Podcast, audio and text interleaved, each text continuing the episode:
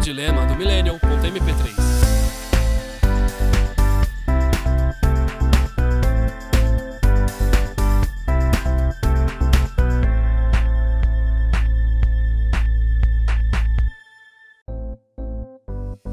Olá, eu sou o coração acelerado, as mãos frias e suadas e a boca seca, Jade Gomes.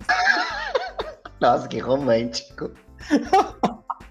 Olá, eu sou o burrinho do Shrek, falando, a gente já chegou. Rodolfo Costa. Chegou aonde, meu filho? Não sei.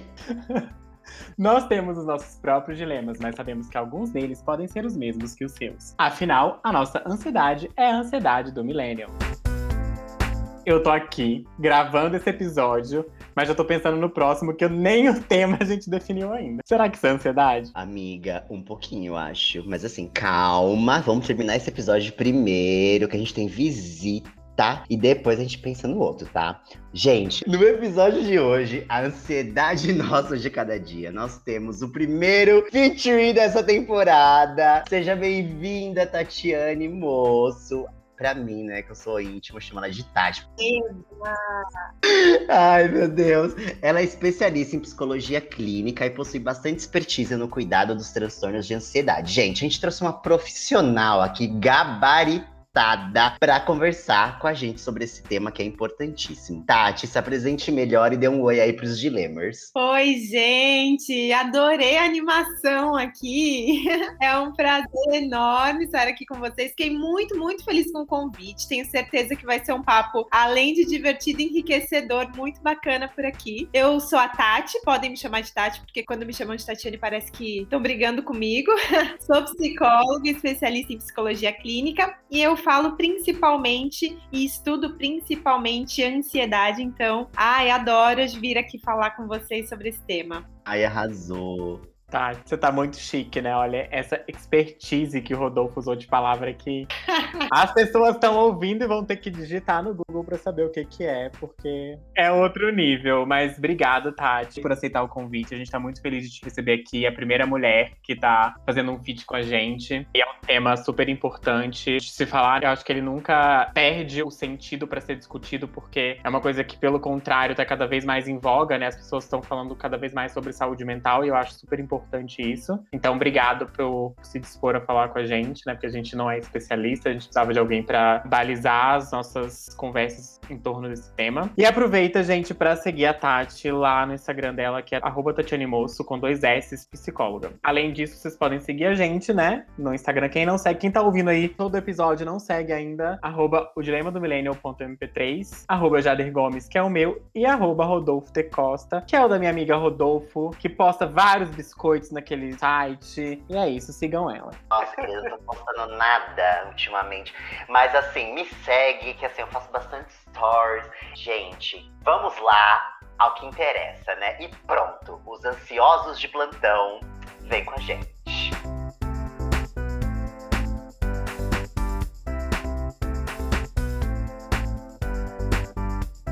Bom, gente, hoje o nosso formato de episódio tá um pouquinho diferente. A gente resolveu dar uma de Hebe, Jô Soares, Bial, Tata Werneck, sei lá. Por que não a Oprah, né, gente? Tipo, tudo, a referência das referências. Eu sou a Oprah. Ah, querida, é? Jura? Querida, você tá mais pra Hebe, eu sou a Oprah. Tá bom, vou deixar você ficar com esse... Meu lugar de fala de Oprah, senão eu vou te cancelar. Eu vou deixar, tá? Porque como a Oprah é pretinha, você também. Por isso, querida. Enfim, vocês já devem ter entendido que hoje a gente vai dar uma de apresentadores de talk show. E a Tati vai ser a nossa entrevistada. Está preparada, Tati? Não. Já tô ansiosa. Já tô ficando ansiosa. Eu tô preparadíssima e animada para essa conversa animada. E feliz demais que vocês estão tratando de um tema tão importante, assim, com humor. Eu acho que isso aproxima todo mundo e é muito legal a gente poder falar sem medo e sem chatice, assim, sobre temas tão relevantes. Exatamente. Concordo com você. É até uma conversa que eu sempre tenho quando a gente entra em assuntos de saúde mental, é que eu tenho muita impressão que a gente até falou sobre isso essa semana, falando sobre uma psicóloga. Foi entrevistada pela Marília Gabriela um tempo atrás, quando ela tinha um programa no SBT ainda. E aí a Marília Gabriela perguntou sobre como a saúde mental é tratada no Brasil, né? E aí ela falou que ainda é tratada de uma forma muito, muito ignorada. Ninguém dá a devida importância, né? Quão incapacitante isso é, né? Na vida do brasileiro no geral. E aí eu acho que é um tema muito importante para ser falado. Mas, pra gente começar aqui com as perguntas, acho que a gente tem que ir pelo basicão, né? Que talvez muita gente saiba, mas talvez também muita gente não saiba. Tati, você pode definir rapidinho pra gente o que é o transtorno de ansiedade? Eu quero começar, né, compartilhando então, só um pouquinho antes, alguns dados que eu acho que são bem importantes da Organização Mundial da Saúde sobre ansiedade, né? O Brasil é recordista mundial em prevalência, né, de transtornos de ansiedade, então 9,3% da população sofre com o problema. Olha o tamanho do problema, né? Perceberam o tamanho do problema que a gente tem? E os dados mais recentes, infelizmente, são de 2015 ainda, totalmente desatualizados, e claramente esse número ele tem crescido, né? Mas vamos lá, o que é a ansiedade? A ansiedade ela é uma reação natural do nosso corpo, é uma expectativa apreensiva com relação ao futuro, ao que tá por vir, né? Então, todo mundo experimenta ansiedade, vocês, eu, todo mundo que tá ouvindo a gente, em algum momento do dia, da semana, do mês, enfim. Quando a gente, por exemplo, espera por uma notícia, tem uma reunião importante, uma prova, sabe? Tudo isso faz com que a gente sinta ansiedade, desperte na gente a ansiedade. Mas a gente não se sente ansioso à toa. A ansiedade, ela tem uma função e isso é muito legal da gente falar. A ansiedade, por exemplo, eu acho que isso é bem bacana porque a ansiedade, ela leva a gente a uma organização prévia da vida, sabe? Que nos protege de possíveis situações ruins até. Então, ela impulsiona a gente para ação, nos prepara e capacita para o futuro. Isso é muito legal, né? Porque quando a gente fala de ansiedade, às vezes a gente fala só de ansiedade ruim, né? Mas a ansiedade é algo que a gente precisa aprender a ter uma relação bacana, sabe? Porque ela ajuda, em certa medida, né? Impulsionar a gente, então, para essa ação, capacitar a gente aí para o futuro. Então, imagina, por exemplo, uma pessoa indo para uma prova amanhã, se ela não ficasse ansiosa, preocupada, só pensasse positivamente que daria tudo certo, sabe? Aquela coisa, eu vou, vai fazer, vai ficar tudo bem. Então, fatalmente, essa pessoa não se prepararia, não estudaria, né? E as chances dela ir mal nessa prova seriam muito aumentadas porque não teve preparação. Então, a ansiedade, ela não é uma vilã. Ela nos prepara, nos capacita. O problema é quando os sintomas passam a ser frequentes e intensos. Aí é que mora o perigo. Beleza. E é exatamente isso que a gente vai falar na próxima pergunta, né, Rodolfo? Exato. Porque é isso, né? Eu acho que tem essa relação boa, né, com a gente entender que a gente tem que se preparar para as coisas. Como diria minha amiga Jade, tem gente que acha que a vida tá ganha, né? Mas não dá, né, para você ficar achando que tá nesse marasmo. E aí, o que acontece? As pessoas confundem, né, a ansiedade no sentido de ansiar por algo com a ansiedade patológica. Foi exatamente o que você explicou, né, Tati? O que as pessoas precisam entender sobre a realidade de quem sofre com esse transtorno? Eu acho que é uma ótima oportunidade para a gente esclarecer, então, a diferença entre ansiedade, esse sentimento natural, né, que a gente falou agora, do transtorno de ansiedade generalizada, que é o que acaba sendo denominado aí como TAG, né, a sigla TAG de transtorno de ansiedade generalizada, porque são coisas diferentes, tá? Então, o transtorno de ansiedade, ele é caracterizado pela preocupação excessiva, persistente mesmo, e de difícil controle, né? É quando a pessoa se preocupa tanto com o que pode acontecer, que deixa de viver o presente, o que deixa de viver o que realmente está acontecendo e acaba permanecendo num sofrimento constante pela possibilidade que ainda nem é realidade e talvez nem seja, sabe? É um sofrimento antecipado por algo que talvez nunca nem aconteça. E aí, nesses casos, a interpretação do perigo, normalmente ela tá equivocada. Então, grande parte das vezes, as pessoas ficam extremamente ansiosas, até desnecessariamente, de forma desproporcional ao risco que de fato está envolvido, né? Quando causa sérios reflexos aí na saúde, na produtividade e nas relações. Então, a ansiedade ansiedade é um sentimento que, em desmedida, só causa mesmo transtorno. Como o próprio nome transtorno de ansiedade diz, esse sentimento em desmedida, ele só causa transtorno, não prepara a gente para nada, não impulsiona para nenhuma ação. Então, se a gente está falando sobre o que é ansiedade, a gente precisa entender também o que não é. Então, impaciência não é, desejo de que algo aconteça logo não é ansiedade, excitação não é ansiedade, medo, etc., né? Então, muitas pessoas confundem, por exemplo, medo com ansiedade, excitação com ansiedade. E aí, um ponto importante aqui é, ansiedade, por exemplo, é diferente de medo. Se a ansiedade é essa expectativa apreensiva com relação ao futuro, o medo, ele tá relacionado ao momento presente, a uma situação atual, sabe? Um perigo iminente. Então, tem alguma coisa acontecendo agora. E é importante a gente entender, as pessoas entenderem o que elas sentem para poder lidar melhor e de forma mais assertiva, né? Com a sua saúde emocional. Por isso que o autoconhecimento é tão fundamental. Eu acho que ficou muito claro sobre a questão de quando a ansiedade deixa de ser um sentimento que todo mundo tem para se transformar num transtorno. E aí, Tati, a gente tá aqui, né, enquanto millennials, tanto que o programa se chama o Dilema do Milênio. O programa. Você está no sofá do Dilema do Milênio hoje, com o Oprah. Exatamente. Com o meu chá aqui na minha caneca. Tudo!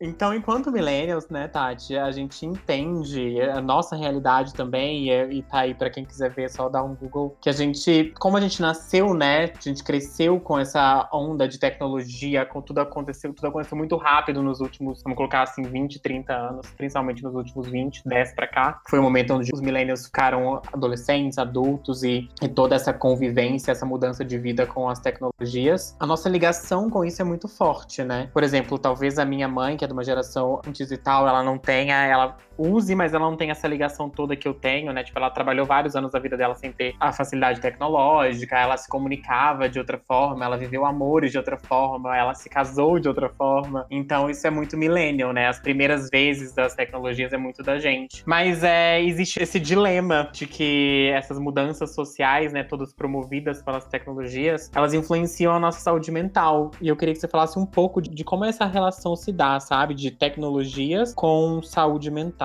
Eu achei muito bacana isso, porque, gente, é impressionante, né? Hoje a gente, às vezes, tem até uma dificuldade, assim, quando você vai ao banheiro, você não sabe onde você põe a mão pra a água cair da torneira, sabe? Ou pro papel liberar ali, assim, pra você secar a sua mão, né?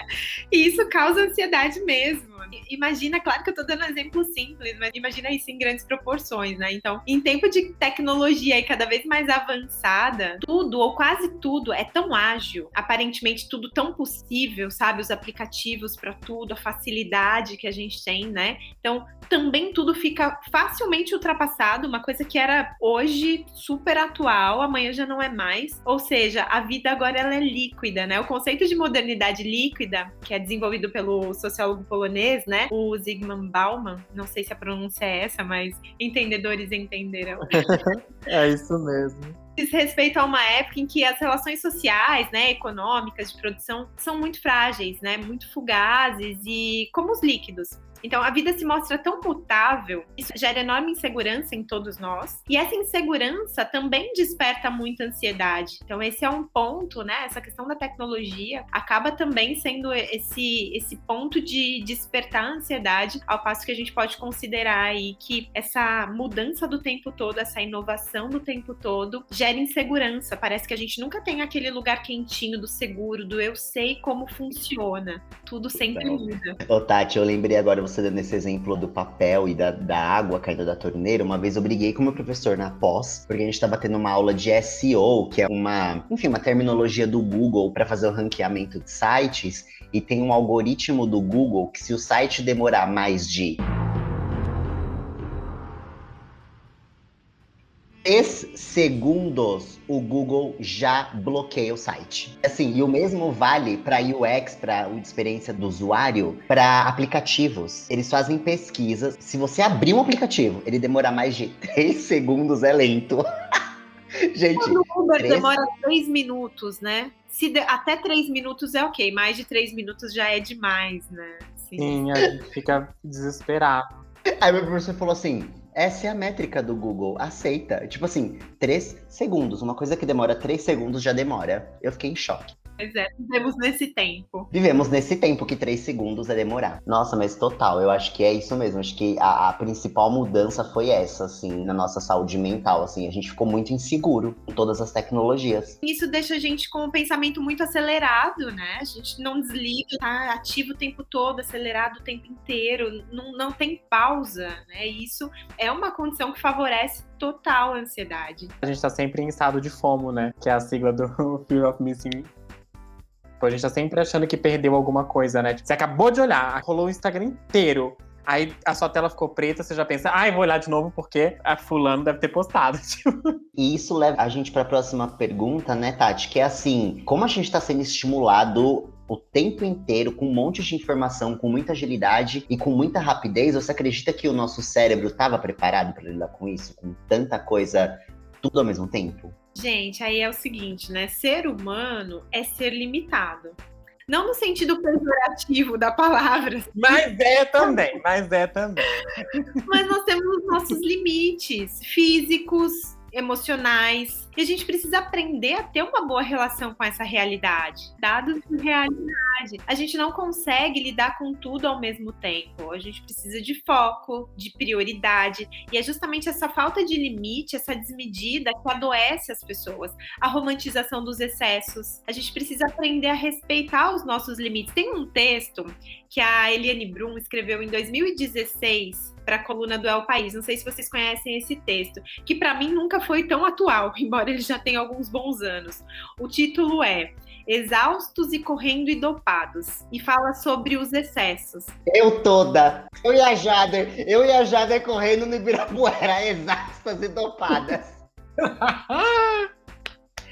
Ela fala dessa sensação de nunca estar bom o suficiente, né? Isso gera enorme ansiedade, nos coloca sempre em atenção, na tensão, nessa relação de tensão. Parece que a gente nunca pode desacelerar. Exatamente, esse ponto que você tocou é muito legal. A gente nunca chega num lugar onde a gente pode respirar um pouco, né? Tipo assim, a gente não pode descansar um segundo em nada, não pode esquecer de olhar nada. Se hoje eu, sei lá, não for na academia, eu já pulei um dia, meu Deus, eu tô acabada. Se eu não abri o Instagram hoje, eu não vi o que todo mundo postou, meu Deus, não sei qual é o assunto que tá rolando. Se eu não li a notícia, meu Deus, eu sou ultrapassado, todo mundo leu. Se eu não entrei na rede social nova, meu Deus, o que vai ser? Porque agora eu não vou entender porque as pessoas conversam numa roda. A gente nunca acha que a gente pode deixar uma coisa pra depois, né? Senão a gente não é bom o suficiente, a gente não tá informado o suficiente, a gente não é inteligente o suficiente, a gente não é bonito o suficiente, a gente não é nada o suficiente, né? Eu sempre gosto de dar um exemplo que é o seguinte, né? É como a gente ir num restaurante por quilo, sabe? Ao invés de um restaurante por parte. Gente, é um restaurante que faz todos os tipos de comida, ele não é especialista num tipo de comida. A gente nunca vai comer uma massa tão boa quanto numa cantina, talvez, né? Uma comida japonesa tão boa quanto num restaurante japonês, num especialista. E não é à toa que hoje as coisas são tão complexas que as pessoas precisam ter um nicho um pouco, né? Um foco, uma prioridade. A gente não consegue esgotar tudo. Eu sou psicóloga clínica, né? E eu atendo demanda de psicologia aqui. Mas o meu estudo, ele é mais debruçado em ansiedade, porque eu não consigo estudar ansiedade enquanto eu estudo uma outra coisa, né? Então não é à toa que hoje os trabalhos, né, eles vão nichando um pouco mais pra gente poder ter expertise melhor ali naquilo, né? Então eu acho que a gente se dedicar muito a uma coisa não é prejuízo, sabe? Às vezes é ganho. O último livro do Yuval Harari, 21 lições sobre o século XXI, ele tem um trecho que ele fala um pouco sobre esse empobrecimento do foco, né? As pessoas estão tão multifocais, estão fazendo tudo que elas não estão prestando atenção em nada. Elas querem mexer no celular, assistir televisão, comer, falar, militar, andar. Alguma coisa vai dar errada. E é a mesma coisa com esse multiprojetos, né? Assim, não tem como, gente. Assim, empobrece o foco. E sai de qualquer jeito. Então, assim, relacionamentos de qualquer jeito, relações de qualquer jeito, trabalho de qualquer jeito, carreira de qualquer jeito, fica tudo de qualquer jeito. Essa é a grande realidade. Pois é. Nossa. Mas aí você diz assim, não dá. Mas quando a gente olha pro lado, parece que todo mundo faz. E aí a gente diz, bom, então se todo mundo faz, eu tenho que fazer. Só que cada um é um, né? E o pior é que não é que todo mundo tá fazendo, porque todo mundo não está fazendo. É isso mesmo. É isso.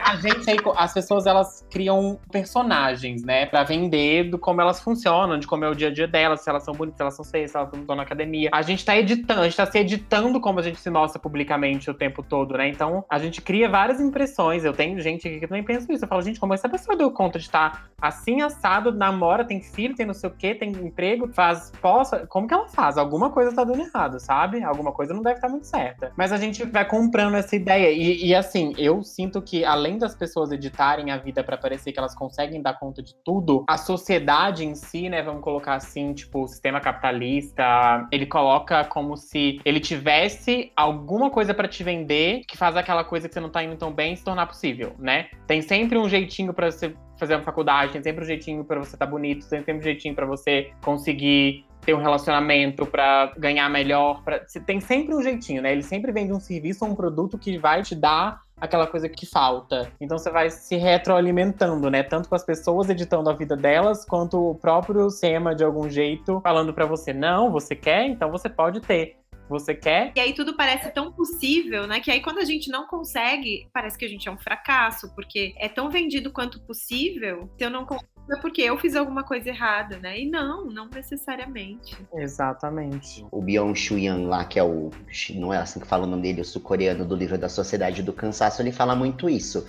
A gente leva o corpo ao extremo, é o indivíduo de performance, que ele fala que a sociedade capitalista é dividida entre isso, né? Os indivíduos de performance, esses que conseguem produzir, que estão muito loucos, fazendo tudo ao mesmo tempo, que são os exemplos, que são os que têm mais seguidores, milhões de seguidores, os mais lindos, os mais belos, os mais produtivos. E todos os outros são os fracassados. que pararam. É muito isso. E assim, isso que você falou, Jader, dos artifícios para você se adequar, lá no hospital a gente tem falado muito nisso. A gente tá passando por uma outra epidemia de gente fazendo bariátrica, sem necessidade. As pessoas não conseguem mais nem esperar o processo natural. Óbvio, tem pessoas que têm problemas mesmo. Mas tem os outros, é assim, a pessoa vai lá, faz uma bariátrica porque ela quer emagrecer rápido. É, quando a gente fala, Tati, sobre relações, né? A gente tá aqui falando, a relação com as novas tecnologias, a relação com, enfim, várias outras coisas de geração, com a gente olhando para as pessoas e tal. Tem a relação principal, né, que é a nossa relação com a gente mesmo. E a gente tem visto, acho que é uma coisa que eu, por exemplo, penso muito, é sobre a questão da idade, sabe? Tipo, depois que eu passei dos 30, eu sempre fico pensando, gente, a próxima idade redonda é 40, sabe? Tipo... Amiga, onde estão as bichas de 40 anos? Onde elas estão escondidas? É, exatamente. Eu tô apavorado com os 40 anos. Aí tem crises com espelho, crises nos seus círculos sociais, né? Porque às vezes você tem ali aqueles amigos a vida toda, ou amigos que você convive muito, ou... e aí às vezes você não se sente encaixando mais, ou... enfim, né? Tem toda essa questão de você envelhecer em todos os sentidos e essa relação com você mudar, né? Como a gente lida com essa ansiedade de envelhecer, né? Que é uma ansiedade muito relacionada ao ego, eu acho. E se ela é, talvez, o tipo de ansiedade mais perigoso que a gente possa desenvolver. Pois é também já passei dos 30 tem algum tempo. Identifiquei aqui. Mas eu acho que a gente precisa ver se quando está acontecendo, se estamos falando de uma relação com a gente mesmo, ou se nós estamos falando sobre comparação. Porque se existe algo que faz parte da vida de todos nós, e que desperta o sentimento de ansiedade de forma potente, essa coisa é a comparação. Então, sim, o mundo é competitivo, precisamos aprender a nos relacionar com isso, fazendo sempre o nosso melhor. E agir assim nem sempre é tão fácil, funciona muito mais na ideia do que na prática. Desde pequeno, nós sempre tivemos alguém fomentando a comparação e a competição. Quem chegar por último é a mulher do padre, né? Eu quero dizer algumas coisas assim. E a competitividade hoje é ainda mais dura, né? Então, quando nos comparamos com os outros, ficamos ansiosos. Querer ser como aquela pessoa, ter o que ela tem. E aí a gente deixa de focar na nossa própria vida, nas nossas ações, em fazer o nosso melhor para alcançar o nosso propósito. Então, quem nunca experimentou uma situação onde estava feliz com o que vivia, sabe? Até chegar alguém que tinha mais, sabia mais e etc. Então, a comparação mais útil é com a gente mesmo, com o que nós fizemos ontem, né? Na intenção da gente ser melhor a cada dia. Então, essa relação da gente com a gente, ela precisa excluir, assim, sabe? Não excluir de forma total, porque a comparação como referência, a gente sempre vai fazer, mas é importante que a gente olhe para outras possibilidades aí como inspiração e não como comparação. A comparação, ela vai ser sempre ruim, porque ou ela coloca a gente numa condição de assim, se eu me comparo com o Rodolfo, quando eu chego no lugar que ele está, eu acomodo e eu poderia até ir mais. Ou o contrário, se eu me comparo com o Jade, ele fala, poxa, vai ser tão demorado eu chegar onde o Jade tá, nossa, eu não vou nem tentar, sabe? Deixa pra lá. Então a comparação, ela não traz benefício nenhum. Nossa, eu tô aqui perplexa.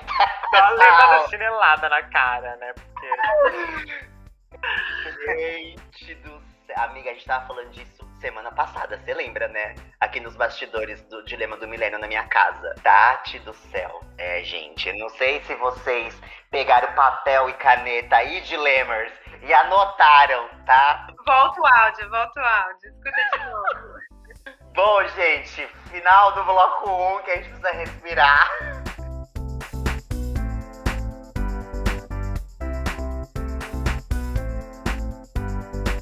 Bom, gente, depois dessa aula da Tati, não tem mais nem o que falar, né? Não, tem sim.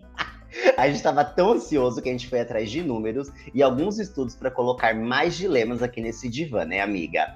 Então vamos lá. Exatamente. A Tati até deu uma adiantada, né, nesse papo pra gente ali. Ela falou esse dado que a gente vai abrir agora, o nosso Big Data desse episódio, que segundo o estudo da OMS, que é a Organização Mundial da Saúde, o Brasil é o vencedor entre todos os países estudados, onde nós temos 18,6 milhões de brasileiros convivendo com transtorno de ansiedade. Isso representa mais ou menos 9,3% da população. Esse estudo, como a Tati disse, é de 2015. E assim, mais recentemente, teve um levantamento feito pelo Instituto de Pesquisa, o Ipsos, sobre os impactos agora trazendo um pouco da relação da Covid com a ansiedade, os impactos da Covid-19 em 16 países. O Brasil também é o país que mais sofre de ansiedade como resultado da pandemia. Ai, porque será, né, gente, né? Não, porque será, ainda mais com, assim, né, esse presidente maravilhoso, a gente tá sem ministro desde a hora que começou a pandemia. Tá muito tranquilo, gente, eu não sei porque, acho que essa pesquisa deve estar errada. Tem algum dado errado aí, kkkk. Olha, queria que tivesse errado mesmo, viu? Queria que esses institutos fossem falidos, mas a realidade é o contrário. Então, aí alguns números relacionados à ansiedade e pandemia. 41% dos brasileiros têm experimentado algum nível de ansiedade depois da chegada do Covid. E a pandemia também tem mexido com a qualidade do sono. 26% contaram que estão sofrendo de insônia. Eu tive insônia no começo da pandemia. Ai, desculpa, amiga, só porque eu lembrei aqui. 39% dos brasileiros disseram estar comendo mais do que o normal e 35%... Eu também. Você vai deixar eu falar, querida? Não, amiga, que eu tô me vendo nesses números. E 35% está se exercitando menos que o normal. Já tá se vendo? Se viu toda aí? Tá. Vem minha Nutri. Eu e a Jéssica. Jé, um beijo! É, gente, esse próprio, como dizem, desalinhou nossos chakras. Isso, gente. Que coisa, né? Ai, olha, já fiquei ansioso só de ver esses números.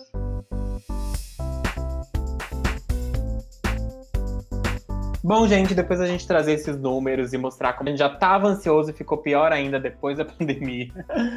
Ai, rindo de nervoso. A gente vai voltar aqui com mais umas perguntas pra Tati, pra falar sobre essa questão de ansiedade e relações. Bom, Tati, a gente sabe, né, que viver em sociedade demanda a gente a se encaixar em determinados papéis, a exercer determinadas coisas que talvez a gente não tenha tanta vontade, assim. E muitas vezes a gente se cobra, né, pra atender essa expectativa que os outros têm sobre nós mesmos. E isso acho que gera muita ansiedade. E como a gente pode se pressionar menos nesse sentido? Tipo, tá, se eu não conseguir atender ao que o outro espera de mim, tá tudo bem. É, pois é. Precisamos nos lembrar primeiro, né, de que nunca agradaremos a todos, por mais que a gente se esforce.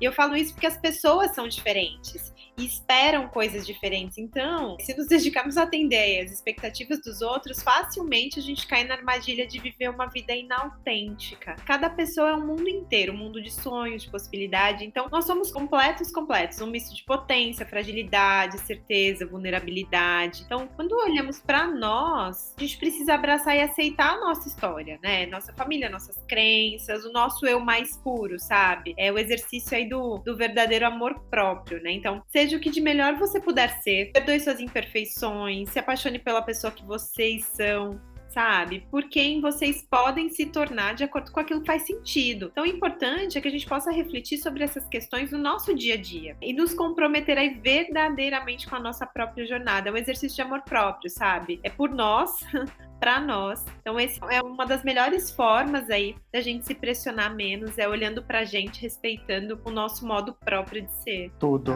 Cada um aceita que é louca do seu próprio jeitinho e tá tudo bem. Eu amo. Ah, amiga, fazer o quê, né? A gente é doida. É aquele meme da galinha chorando no espelho. Eu sou doida. Eu sou doida. Vou ter que arrumar um outro doido que entende minha doidura. Vou fazer o quê, né? Ai, gente. E Tati, por exemplo, né? Às vezes a gente, enfim, entra naquele relacionamento amoroso, né? Baseado em um conto de fadas. Isso também pode gerar grande expectativa e ansiedade. O quão perigoso isso pode ser quando você se depara com pessoas reais e cheias de defeitos? Pessoas reais são cheias de defeitos. Nossas frustrações, elas são muito proporcionais às expectativas que a gente cria. E todos nós criamos, é verdade. Mas a gente precisa entender que ninguém é perfeito. Nós não somos, ninguém é. E relacionamento, nesse sentido, são trocas. Então, quando vai bem, é porque as duas partes favoreceram. E quando vai mal, a mesma coisa. Ninguém faz nada sozinho. Amor é pra ser leve, sabe? E cheio de expectativas e exigências pras relações não é um bom começo. Porque você desconsidera o outro real, a verdade do outro, e deseja o que você projeta no outro. E aí, quando você não encontra, a culpa não é sua. Não é do outro, na verdade, né? A culpa é nossa. A gente projetou. Meu Deus, eu tô com o olho cheio de lágrimas aqui, porque você escreveu o meu último relacionamento. Que foi exatamente isso. Olha, o sentimento de estar com alguém é tão bom, né? Mas precisa ser leve. E poder compartilhar esses momentos, mas sem obrigações, sem excesso, sabe? A gente precisa considerar que a outra pessoa ser diferente de mim não a torna pior, só diferente. E aí é aquela coisa, cadê a empatia nas relações, né? A gente precisa entender que os outros, do mesmo modo que a gente quer que os outros nos entendam, a gente precisa entender o modo dos outros também serem, né? Então, amor é desobrigação. É querer estar preso por vontade, sem cobranças. Ai, eu tô arrepiada! Gente do céu! Tudo, nossa, eu vou tatuar essa fala aí. Amor é desobrigação, é querer estar por perto, gente, com vontade. Preso por vontade. Gente, total. E bom, além dessas relações românticas, né, existem as relações que a gente tem com os nossos familiares, que eu acho que são bem também definidoras de várias coisas. E muita gente fica em pânico quando precisa passar um tempo, né, em família. Se você não mora na casa dos seus pais, se você não mora com sua família e tal, às vezes acontece, né, esses encontros, tem algum casamento, Natal, isso quando não tá... Gente, agora, no auge da pandemia, não tem que ter nada. Mas... É, exatamente, fique em casa. Considerando uma vida normal, isso acontece, né? Tem essas convivências entre familiares. Isso às vezes gera bastante desconforto, né? E ansiedade e tal. Por que acredita que às vezes a família pode gerar isso na gente? Eu acho que muitas vezes a gente sofre por medo de sofrer. Isso é ansiedade. Então, sofremos por pensar no que irão nos perguntar, de repente, nessas reuniões. De que vão nos cobrar. Se vão perceber nossos feitos, nossos defeitos. Se vão nos elogiar. Se estão bem ou se a gente deve se preocupar. Mas, claro, isso depende de cada relação. Então, as relações podem ser mais amáveis e mais simples até. A gente precisa estar disposto também a baixar a guarda, sabe? E nos entregar nas relações. É o risco. A vulnerabilidade da vida, né? Mas é preciso exercitar essa reconexão ali com o momento presente, com o que de fato tá acontecendo, pra gente não sofrer também por coisas que talvez nunca nem aconteçam. Então eu acho que o modo como a gente... Relação é troca, então o modo como a gente se põe na relação favorece muito aquilo que volta pra gente também. também, né? Incrível. Nossa, muito bom, muito bom mesmo. Assim, faz a gente refletir sobre a quantidade de monstros que a gente cria, né, Tati? E todos esses monstros, esses fantasmas, deram muita ansiedade. E a nossa disposição, né? Porque eu sempre digo assim, em psicologia a gente fala sobre disposição afetiva, que vem muito da ideia de que não é a coisa em si, né? Mas o modo como a gente tá se sentindo e percebe as coisas. Então, eu sempre dou um exemplo para os pacientes, assim, no consultório, né? Se o paciente, ele sai ali da sessão tranquilo e feliz, sabe? Cai uma baita de uma chuva naquele momento, ele diz, ai, tranquilo, tô indo para casa também, toma um banho, é bom que refresque e tudo mais. Se a gente tá numa disposição ruim, num dia chateado, sabe? A gente olha isso de um jeito todo diferente, sabe? Mas é aquela coisa assim, que inferno, que bem no meu momento de sair tudo acontece, sabe? Então, eu acho que não é a chuva em si, é o modo como a gente tá se sentindo que faz com que a gente encare as relações, os acontecimentos. Gente, então, assim, depois desse bloco onde a gente falou bastante sobre a ansiedade aí nas nossas relações, a gente quer aproveitar aqui esse nosso sofá maravilhoso e trazer um pouco sobre um outro aspecto da nossa vida que causa bastante ansiedade também, que é o trabalho, né? Então, a gente sabe que o trabalho é um dos grandes gatilhos que pode ajudar a desenvolver a ansiedade. Tati, qual que é a sua dica, assim, pra gente ter uma relação um pouco mais saudável com os nossos compromissos profissionais? Pois é, acho bem bacana a gente falar sobre o trabalho, né? Ainda mais nesse momento que a gente vive de pandemia, que muitas pessoas precisaram ressignificar suas relações com o trabalho, né? A gente passa grande parte do dia trabalhando, então é preciso a gente fortalecer uma relação saudável com o trabalho. E aí, para isso, o que eu acho que é importante? Primeiro, sejamos responsáveis, façamos o nosso melhor e sejamos honestos com a gente mesmo. Então, honestidade com a gente mesmo é o caminho. O que eu quero dizer com isso? É a gente reconhecer as nossas possibilidades e os nossos limites, se motivar a caminhar sem se violentar, fazer o nosso possível nesse processo. Se precisar de ajuda, não é vergonha pedir. Se puder oferecer ajuda, não negue, sabe? Afinal, existe uma grande chance da gente ser retribuído com o que a gente oferece. Então, que a gente possa oferecer o que a gente tiver de melhor e isso deixar a gente em paz. Então, de novo, a tentativa aí da gente descomplicar um pouco as relações, né? Da gente olhar para os outros como sendo outros como nós. Nem melhor, nem pior, apenas diferentes. Legal, nunca tinha pensado por essa perspectiva. Eu também não. Muito interessante, muito bom mesmo.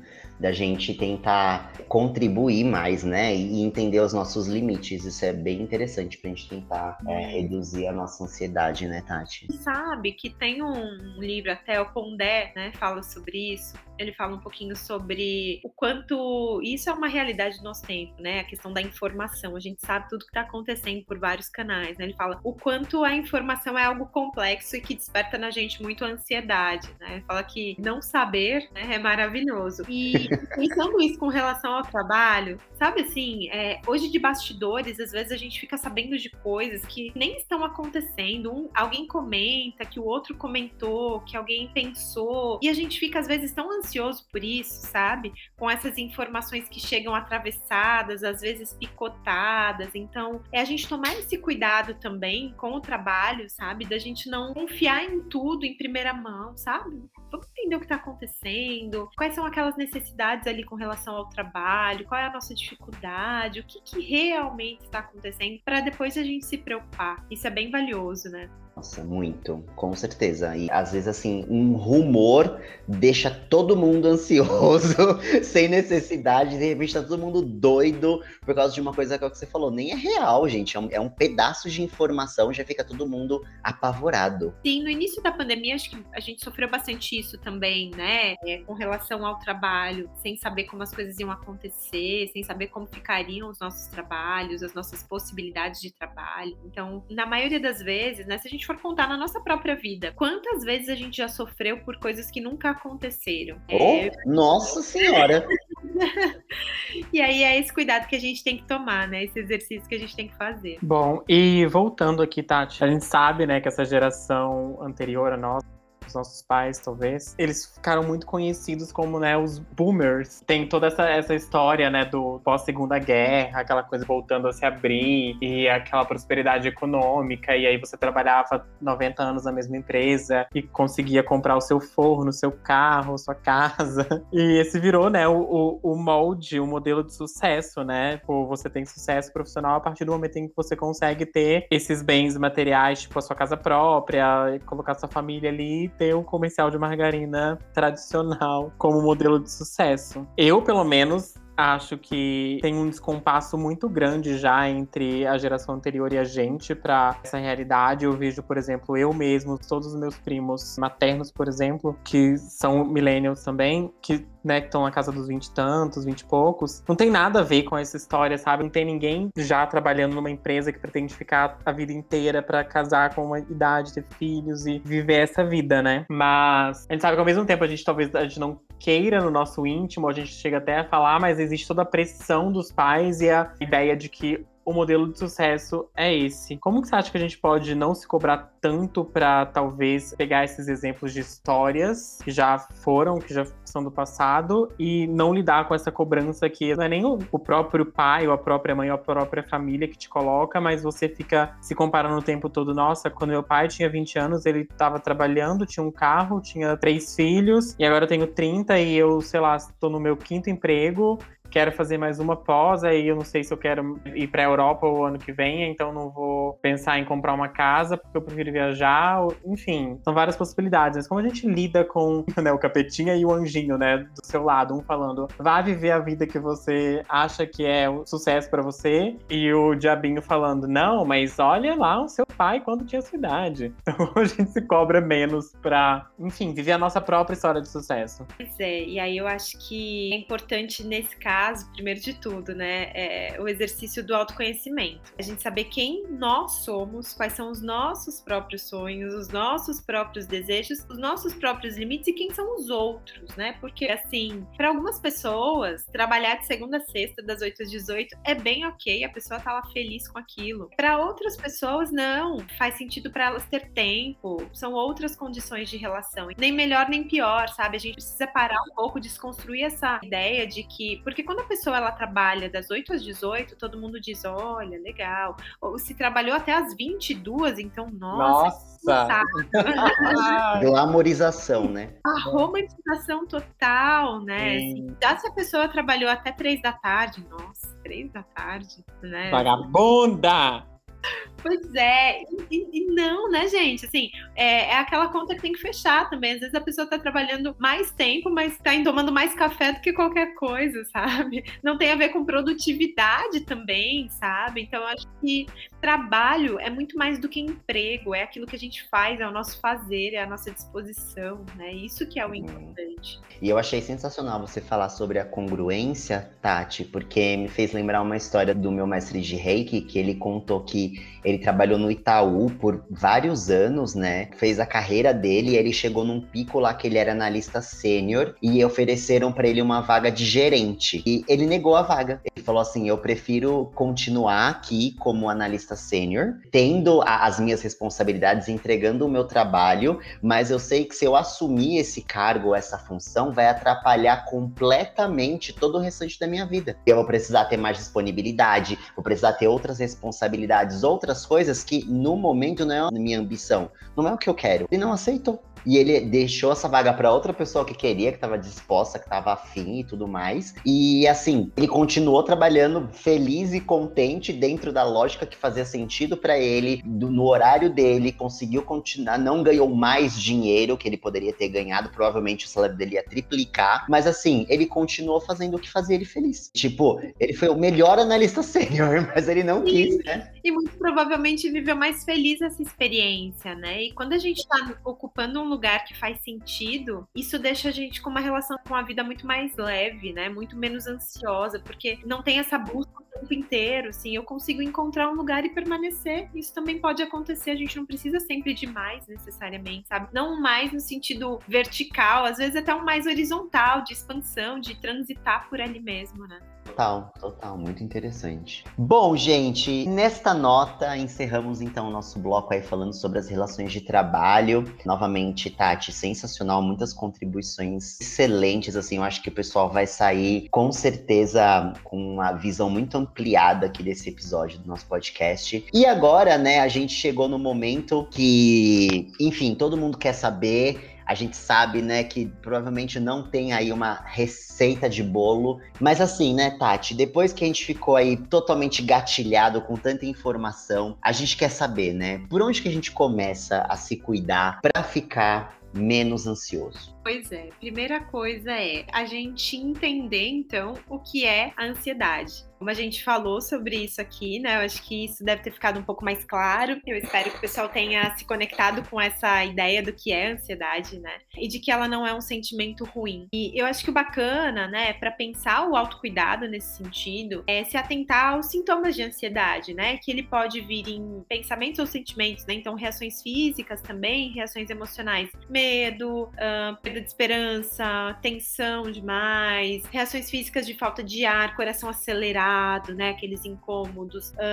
Vocês falaram também da questão da insônia, né, que uma coisa que aconteceu aí em tempos de pandemia, isso também é um sintoma de ansiedade. Claro que não dá pra gente dizer, olha, você tem essas coisas, você é uma pessoa extremamente ansiosa, mas é a gente poder sentir qual é a minha relação com a ansiedade, até que ponto ela já passa do limite e me atrapalha, né, mais me paralisa do que me impulsiona, mais me incomoda do que me protege, né? Então acho que a gente conhecer um pouquinho de com quais sintomas a gente se relaciona, isso é muito legal, né? E eu acho que tem uma coisa que, é claro, assim, existem algumas técnicas que a gente fala para pensar a relação também com a ansiedade. Então eu falo sempre assim, quando a ansiedade chegar, por exemplo, a incomodar muito, a gente seguir alguns passos que podem ajudar muito. Então, só anotar isso, sabe? Primeiro, para por um instante e checa a realidade. Olha, o que está acontecendo agora? Tira um minutinho para isso. O que está acontecendo? Olha, como se fosse tirar uma fotografia mental, sabe? Daquele momento, do momento presente. Uma outra coisa, se pergunta o que realmente está acontecendo. O que está acontecendo agora? Outra coisa, refletir se você precisa agir nesse momento ou se você estaria se antecipando para uma coisa que ainda nem aconteceu. E aí um outro ponto é se lembrar que pensamentos são só pensamentos, eles não podem te machucar. Tudo isso, se a gente traz para uma ideia também de uma respiração intencional, sabe, com calma, isso ajuda muito em um episódio ansioso. Claro que, assim, essas técnicas, elas são paliativas, né, indicadas principalmente em casos de crise ou eventuais, assim, episódios ansiosos. Mas a psicoterapia é a técnica mais indicada para entender os gatilhos da ansiedade e, assim, amenizar, então, os episódios através de um entendimento mais amplo da situação, encontrando formas, né, de ressignificar esse sentimento e a lida com ele. Então, o tratamento para ansiedade, ele inclui psicoterapia, que é um acompanhamento com psicólogo, né, em alguns casos, o medicamento. Então, um bom psicólogo, ele pode avaliar adequadamente cada caso para entender se é necessário ou não a indicação de um psiquiatra no momento. Então, buscar um psicólogo para iniciar a terapia é o primeiro passo, né? Então, acho que quando a gente fala em saúde emocional e a gente fala da ansiedade, que é uma coisa que, poxa, 9,3% da população, as pessoas que a gente cruza na rua o tempo todo, né? Nós somos essas pessoas, estão dentro das nossas casas. É importante a gente ter atenção para a ansiedade e aí buscar ressignificar a nossa relação com esse sentimento, né? Então eu acho que a gente não se distanciar da ansiedade, não evitá-la, mas aprender a ter uma relação bacana com ela. Eu acho que isso é o mais importante, sabe? É muito importante mesmo. Eu acho que essa questão de você entender até onde, né, o que você falou, os seus pensamentos estão começando a te machucar demais, né, Tati? É uma coisa que merece sua atenção, né? Tipo, tá tirando sua energia, tá tirando seu foco, tá te atrapalhando demais, eu acho que é a hora da gente parar e te fazer essa fotografia mesmo que você falou, da realidade, né? E eu falo que a frase das pessoas ansiosas, né, ela sempre, de novo, né, só voltando a lembrar que ansiosos somos todos nós, né? Mas eu digo quando a ansiedade, ela ultrapassa o limite da relação saudável, né? A gente sempre começa com um e se, e o desfecho é sempre muito catastrófico. E se eu perder o emprego? E se acontecer alguma coisa? E se não der certo? E aí, e se der certo? E se eu não perder o emprego? E se nada que eu tô pensando que pode acontecer? São só possibilidades, não é realidade. Então, cuidado para não sofrer, por medo de sofrer, uma coisa que talvez nem aconteça. Quando os ICs começarem a perturbar, dá aquela respirada funda. Essa frase é perfeita, ela cabe em muito lugar. Não sofrer pelo medo de sofrer. Inclusive, eu preciso me repetir isso. Eu vou dormir mentalizando essa frase. Põe no post-it. Nossa, eu vou pôr em todos os lugares possíveis, escrever na minha testa. Eu vou tatuar na minha outra teta. Não sofra pelo medo de sofrer, porque é exatamente isso. Eu me identifico muito com isso. Eu sempre quero me blindar de viver alguns sentimentos. Aí eu fico fazendo essas coisas, sabe? Tipo assim, não, eu não vou sofrer isso de novo, né? Então o que eu vou fazer? Eu vou acionar algum mecanismo em mim que vai me blindar de sentir alguma coisa que eu possa fazer sofrer, sabe? Se a gente for fazer alguma coisa só quando a gente tiver certeza, a gente não faz nada. Então, é melhor a gente assumir essa relação, né, de incerteza, de vulnerabilidade, porque aí a gente consegue uma relação melhor com isso, né? Sim, Tati, perfeita, incrível. Tudo pra mim. E, gente, quem se sentiu tocado aí também com todas as falas, porque eu vou escrever realmente essa frase na testa, já pode fazer um pix pra Tati, ela vai passar a chave do pix dela pra vocês. Ela vai ficar riquíssima. Se vocês levarem esses ensinamentos a cabo, ela vai ficar riquíssima. Eu já tô precisando passar aqui um pix pra ela. Ai, gente, brincadeira, tá? Ninguém precisa pagar nada. A Tati tá aqui, de incrível que ela é, pra compartilhar esse conhecimento com a gente. E da vida, inclusive. Mas foi tudo, Tati. Muito obrigado por todas as suas falas.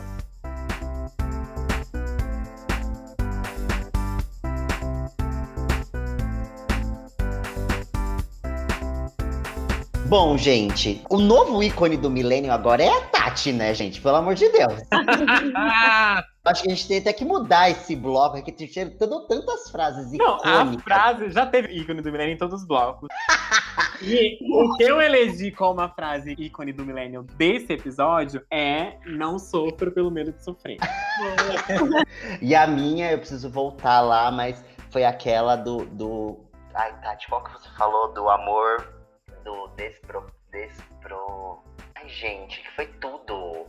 Até me arrepiei. Amor é desobrigação, é querer estar preso por vontade. Ai, tudo! Essa é a minha frase ícone do milênio. Nossa, eu vou mandar essa frase pro crush hoje ainda. Gente, tô passada.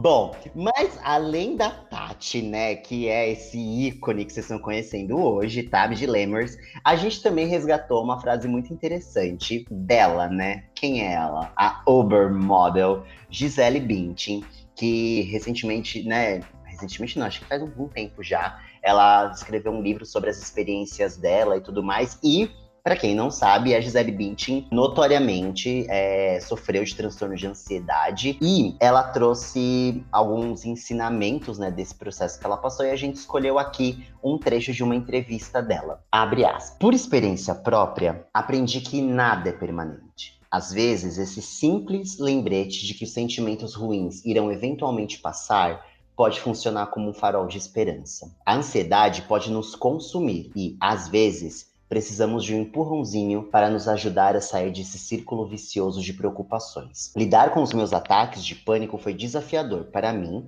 e eu procurei ajuda. E em momentos como este, a família, amigos e especialistas podem ajudar, assim como as técnicas de respiração e meditação. Mais importante é sair da inércia e buscar alternativas. A vida é o nosso maior presente, cada dia vale a pena.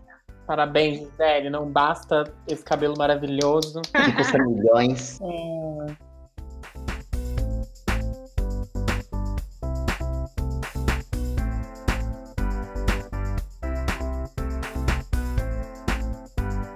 Gente, a gente falou horrores, né, nesse episódio. Foi um episódio muito rico pra gente aprender um pouco mais sobre como lidar com a ansiedade e tentar controlar pra ela não virar um um transtorno, e sim a gente conviver com o sentimento natural de ansiedade, né? E só ansiar por coisas no futuro e ficar preocupado num nível normal, digamos assim. Obrigado quem ouviu até aqui, aos millennials e aos não millennials. Obrigado principalmente a Tati por ter nos acompanhado nessa. Ai, gente, olha, Tati, que a gente quer agradecer demais a sua presença, todo o conhecimento que você compartilhou com os nossos dilemas. Eu tenho certeza, assim, que vai ser muito rico. Acho que vai ser um dos episódios que mais, enfim, vai ter esse teor de conhecimento e de mudança, porque foi muito, muito rico mesmo tudo que você compartilhou com a gente. Então é isso, a gente quer deixar agora que você deixe aí uma mensagem final, passe seus contatos, que é isso, assim, a gente ficou muito feliz de ter você com a gente. Ai, eu que amei o nosso papo. Obrigada demais pela oportunidade, pelo convite de falar sobre um tema tão valioso para todos nós, ansiosos. A ansiedade, ela é marcada sobretudo pelos pensamentos ansiosos, né? Pensamentos do que pode vir a acontecer ou não, e que acabam funcionando como amplificadores aí das nossas preocupações, né? Então, enquanto esses pensamentos ansiosos permanecerem com a gente, o futuro parecerá sempre aí mais assustador, que não necessariamente é uma verdade. Então, lembrem-se, pensamentos são só pensamentos, eles não podem te machucar. Foquem no momento presente, é onde está a realidade e toda a nossa possibilidade de ação, né? E a melhor forma de lidar com a ansiedade não é negá-la, pelo contrário, é olhar para esse sentimento, para entender os gatilhos, né, que te levam a ele, para assim então promover mudanças nessa relação. Então, se cuidem da sua saúde emocional. Façam terapia. Foi um prazer enorme estar aqui com vocês. Eu falo sobre ansiedade no meu Instagram, @TatianeMoço, com 2 S, psicóloga, tudo junto. E quiserem saber um pouquinho mais sobre ansiedade ou dar um oi, apareçam lá. Bom, Tati, mais uma vez, obrigado. Gente, relembrando que muito possivelmente os seus dilemas e a sua ansiedade continuam os mesmos, mas assim, a gente tem certeza que a sementinha foi plantada e que é só ouvir esse episódio 3 vezes e as coisas vão começar a melhorar. Brincadeira, gente. É assim, se você percebeu qualquer coisa aqui que você acredita que fale muito com a sua realidade, procura ajuda psicológica, manda uma DM pra Tati, quem sabe ela não possa te ajudar. Manda uma DM pra gente, que a gente, sei lá, conversa com você. Mesmo não sendo profissionais, a gente te passa pra Tati de alguma forma, ou pra algum outro profissional que a gente conheça e possa te indicar. E é isso. Muito obrigado por ter ouvido até aqui e um beijo até o próximo episódio. Gente, muito obrigado. Então já sabem, né? Segue a gente nas nossas redes sociais.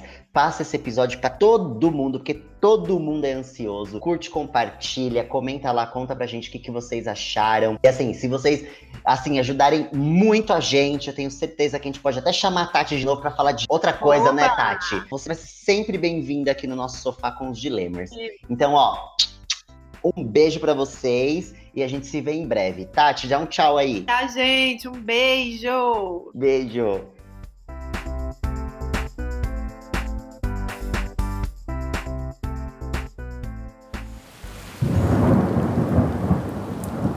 Este podcast foi editado por Nothing Matters Produções.